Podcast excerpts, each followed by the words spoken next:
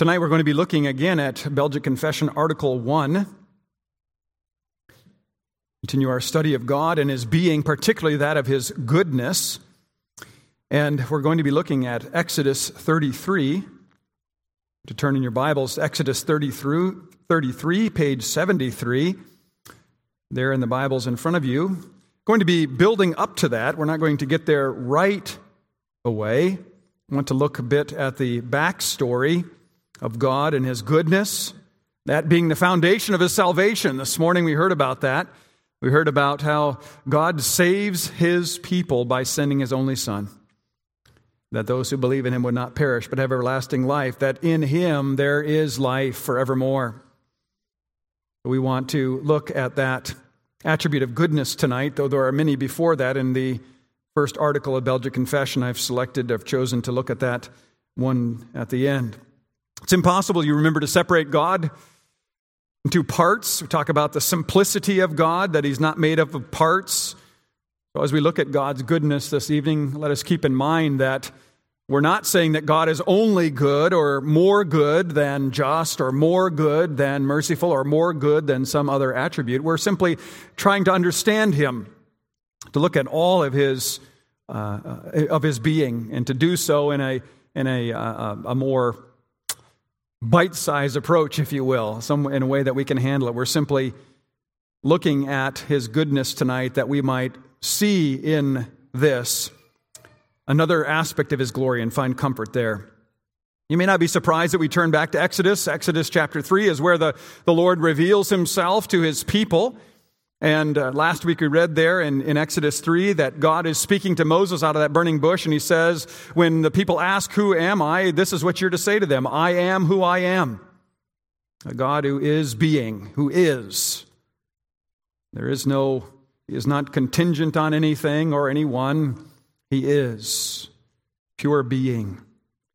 And God promises to bring his people out of their self inflicted bondage and what we see as we look at that story, and we want to do that rather rapidly tonight, but look at that tonight, we're going to see that he doesn't deliver his people because of their goodness. he delivers his people because he is good, he is faithful. The book of Genesis surveys, among other things, the spread of the family of God Abraham, Isaac, and Jacob, those patriarchs. And what we see there is an imperfect family. We see uh, these families having their quarrels among themselves. One of, the, one of the figures I want to think about just for a few moments with you is that one son of Jacob, the one who was sold into Egyptian bondage by his brothers. Sons of Jacob offer up their brother, selling him into slavery, hoping that he would be forgotten there and eventually die there. What children does is Joseph forgotten in Egypt? Is he forgotten as his brothers hoped? He's not, is he? The Lord protects him, and he has a plan for this son. He sent him ahead to be the savior of his people who would have died in the land because of that famine that came. Joseph goes through lengthy suffering, ends up second in command in Egypt, and he acts wisely. When he's asked, What do we do? You interpret the dreams of Pharaoh. What's coming? Well, there's going to be a great abundance, but then there's going to be an unbelievable and never before seen famine. You need to store up food because there's a famine coming. So Pharaoh tells them, Do whatever Joseph tells you to do, and Lo and behold, his brothers come before him and they learn that he is second in command. They go back to their father. They're brought to the land of Goshen. Jacob dies, and the brothers are terrified. Now, what will Joseph do to us? He's certainly going to take revenge. And Joseph says in Genesis 50 Do not fear retribution for what you did to me. I am not in a place of God. You meant evil against me, but God meant it for good, saving many people by putting me here and giving me this role of service. Do not fear, I will provide for you. Genesis 50, verses 20 and 21. Well, the people thrive numerically in Egypt, though spiritually they're compromised. They worship the many gods of Egypt, and they're a motley crew, we could say. They're oppressed by a Pharaoh who comes, who rises to power, did not know Joseph. We see at the beginning of Exodus. He cried out to God, Exodus chapter 2, and the Lord remembered his covenant with Abraham, Isaac, and Jacob, faithful to his covenant, and in goodness he shows concern to them. Exodus 2:25 he sees what his people are going through and he's concerned for them. The NIV puts it. Later in Israel's history, as we look ahead, God was also looking for one to deliver his people. And what does he say there? And through the prophet Isaiah, he says, I looked, I looked for someone good to deliver my people, yet there was no one. So I, out of my right hand, my hand of power, I delivered my people. My hand of power, and we would say, my hand of goodness. People undeserving, and yet God is good. He works salvation for himself. Well, this is nothing new that there is not a good man to be found. God could not find anyone righteous in Israel. So it was in the Egyptian bondage. What was Moses like, children? Was he just this perfect little angel? He wasn't, was he? He was rescued from Pharaoh's evil edict to destroy all the Hebrew babies, but as he grew, he, he grew to be a man who was a strong man and a defender, and yet he was also, we find in Exodus 2, a murderer. One who murdered an Egyptian for mistreating a Hebrew brother. And he fled into the wilderness for 30 uh, for 40 years. And God came to him there and he used this imperfect man and we have to recognize that that's the only kind of person God can use because it's the only kind there are.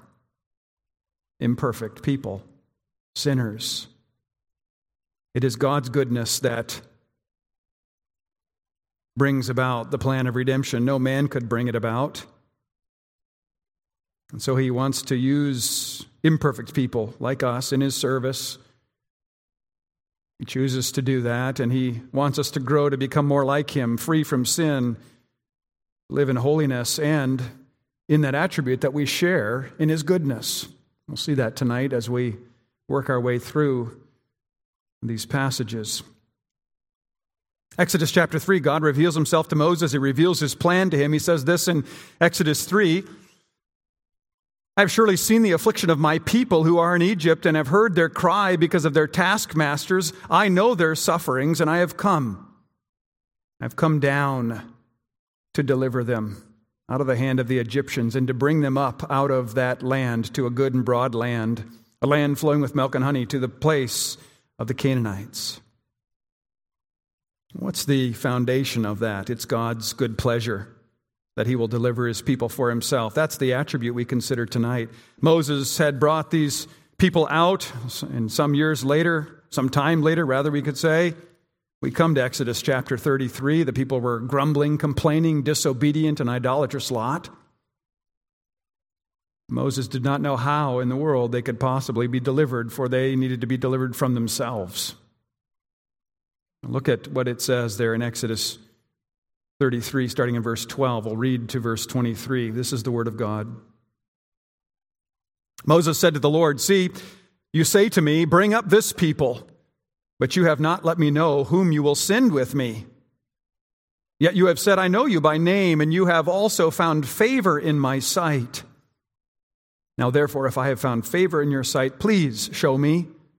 Show me now your ways that I may know you, in order to find favor in your sight. Consider, too, that this nation is your people. And he said, My presence will go with you, and I will give you rest. And he said to him, If your presence will not go with me, do not bring us up from here. For how shall it be known that I have found favor in your sight, I and your people? Is it not in your going with us, so that we are distinct, I and your people, from every other people on the face of the earth? You see the connection between God and his people? The goodness of God, that alone bringing about that designation, the redeemed people of God? Continuing in verse 17. The Lord said to Moses, This very thing that you have spoken I will do, for you have found favor in my sight, and I know you by name. Moses said, Please Show me your glory. And he said, I will make all my goodness pass before you and will proclaim before you my name, the Lord. And I will be gracious to whom I will be gracious, and I will show mercy on whom I will show mercy. But he said, You cannot see my face, for man shall not see me and live. And the Lord said, Behold, there is a place by me where you shall stand on the rock, and while my glory passes by, I will put you in a cleft of the rock, and I will cover you with my hand until I have passed by. Then I will take away my hand, and you shall see my back, but my face shall not be seen. This is the word of God. May it his blessing to the reading and proclamation of it this evening. The Lord delivers because of his goodness, people of God. That is his declaration.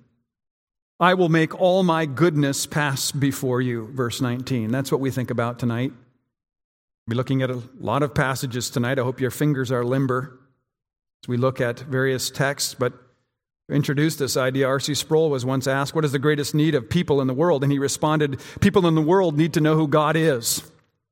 And the questioner went on to ask, Well, what about the people in the church? What do they need to know?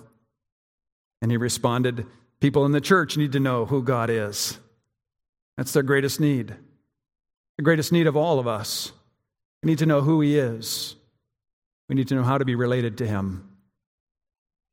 That's the greatest need of every individual, of every person. No matter who a person is, whether he's inside or outside of the church, his most basic need is to know God.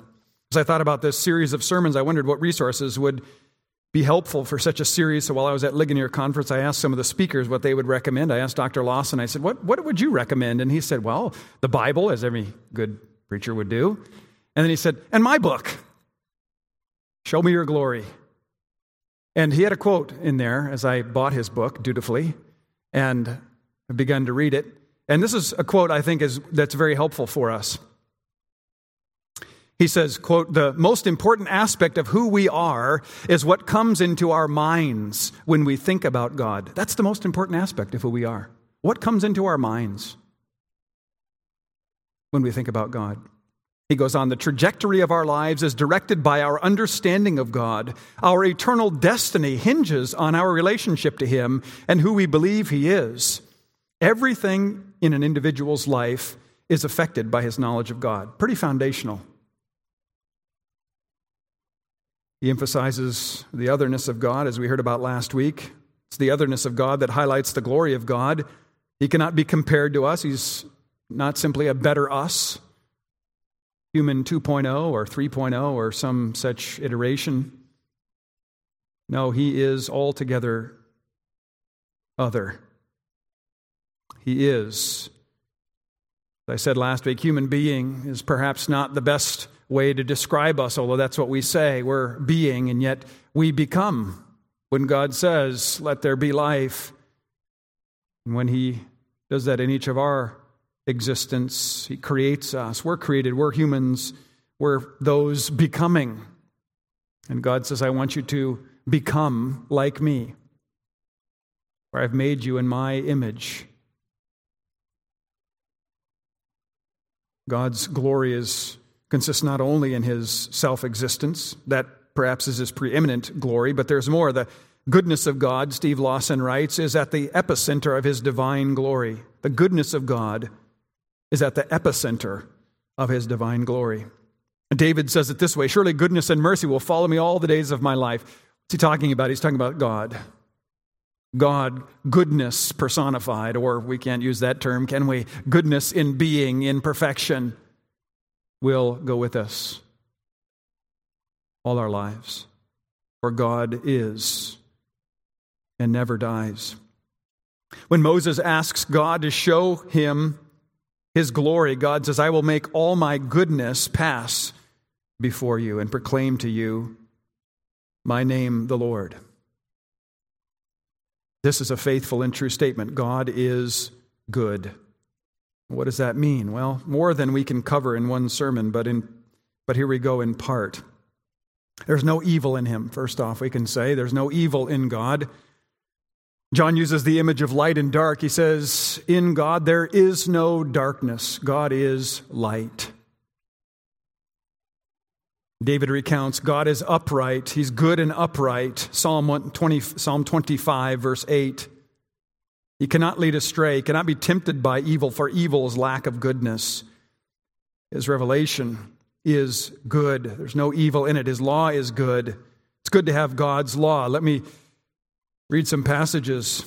Psalm 119, verse 130 says this The unfolding of your words gives light, helps us see. That is good, so that we don't lose our way. It imparts understanding to the simple.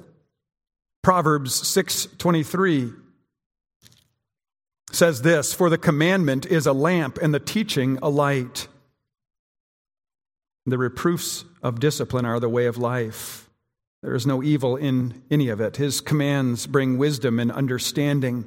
When he's speaking to the people as they prepare to enter the land, Deuteronomy chapter 4 and verse 6, he speaks of how they ought to keep his commands, for they are good. Listen to this Deuteronomy 4, verse 6 Keep the commands that I've given to you, do them, for that will be your wisdom and your understanding in the sight of the peoples, in the sight of the nations, who, when they hear all these statutes, will say, Surely this great nation is a wise and understanding people. They are good, they give wisdom and understanding. Nehemiah 9, verse 13. Ezra, Nehemiah, Esther, Job. There in the Old Testament, Nehemiah 9, 13, they read the law of God and they stand, and this is the word that comes. You came down, O Lord, on Mount Sinai and spoke with them from heaven and gave them right rules and true laws, good statutes and commandments. God's word is good. Secondly, he's a giver of good gifts. James 1:17 says every good and perfect gift comes from above from the father of lights. He has good plans for his people, Jeremiah 29 verse 11, plans to prosper and not to harm, to give hope and a future. Psalm 145 speaks of God's goodness. Psalm 145 verse 9 says this, "The Lord is good to all, and his mercy is over all that he has made." He's a giver of good gifts. He's the storehouse of all good, thirdly, for those who love him. Psalm 31:19 Psalm 31:19 says uh, speaks of that provision that he has that he gives. Oh how abundant is your goodness which you have stored up for those who fear you and worked for those who take refuge in you in the sight of the children of mankind. Psalm 31:19 The one who trusts in him will know the good path. Psalm 34, verse 8 Taste and see that the Lord is good. He's good to all who trust in him. He will not withhold any good thing from his people. Psalm 84, verse 11. That goodness that he will give and not withhold. The Lord God is a sun and shield. The Lord bestows favor and honor. No good thing does he withhold from those who walk uprightly storehouse of all good. Fourth, he punishes wickedness and will put an end to the pomp and circumstance, or his pomp and success, rather, of the wicked. That's what it says. God is good to eliminate wickedness. Listen to Isaiah 13 and verse 11. Isaiah 13, 11. I will punish the world for its evil and the wicked for their iniquity. I will put an end to the pomp of the arrogant and lay low the pompous pride of the ruthless. Proverbs 11:21 In Proverbs 11:21 it speaks of that bringing of an end to wickedness.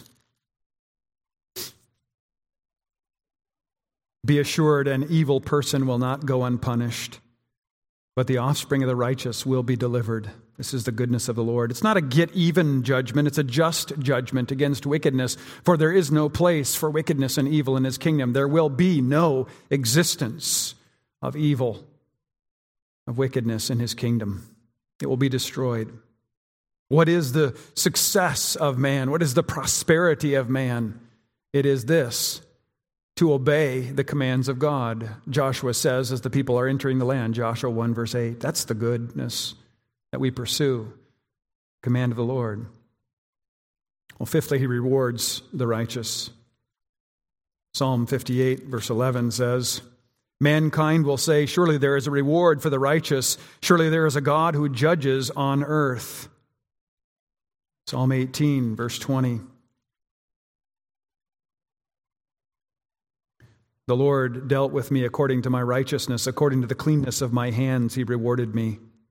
We see in this psalm and in this reference to the reward of righteousness that it refers to those who are in Christ, for Christ is the one who receives the reward of God for his righteousness and that which is given to us graciously by God. Not meritorious, but gracious reward as God unites us to Christ by faith. Sixth, he's, God is, sixth, God is good. We could use the word gracious.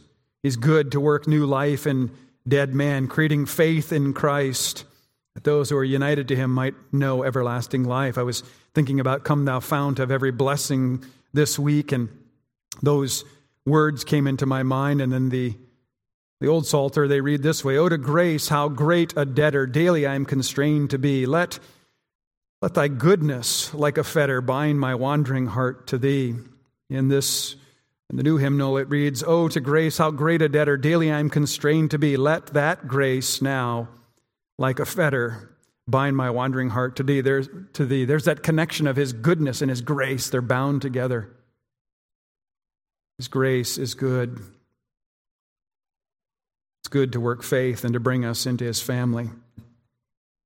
Oh, there's so much more we could say about God and His goodness. I want to, in this last point, speak of how we share in the attribute of goodness. We're made in the image of God.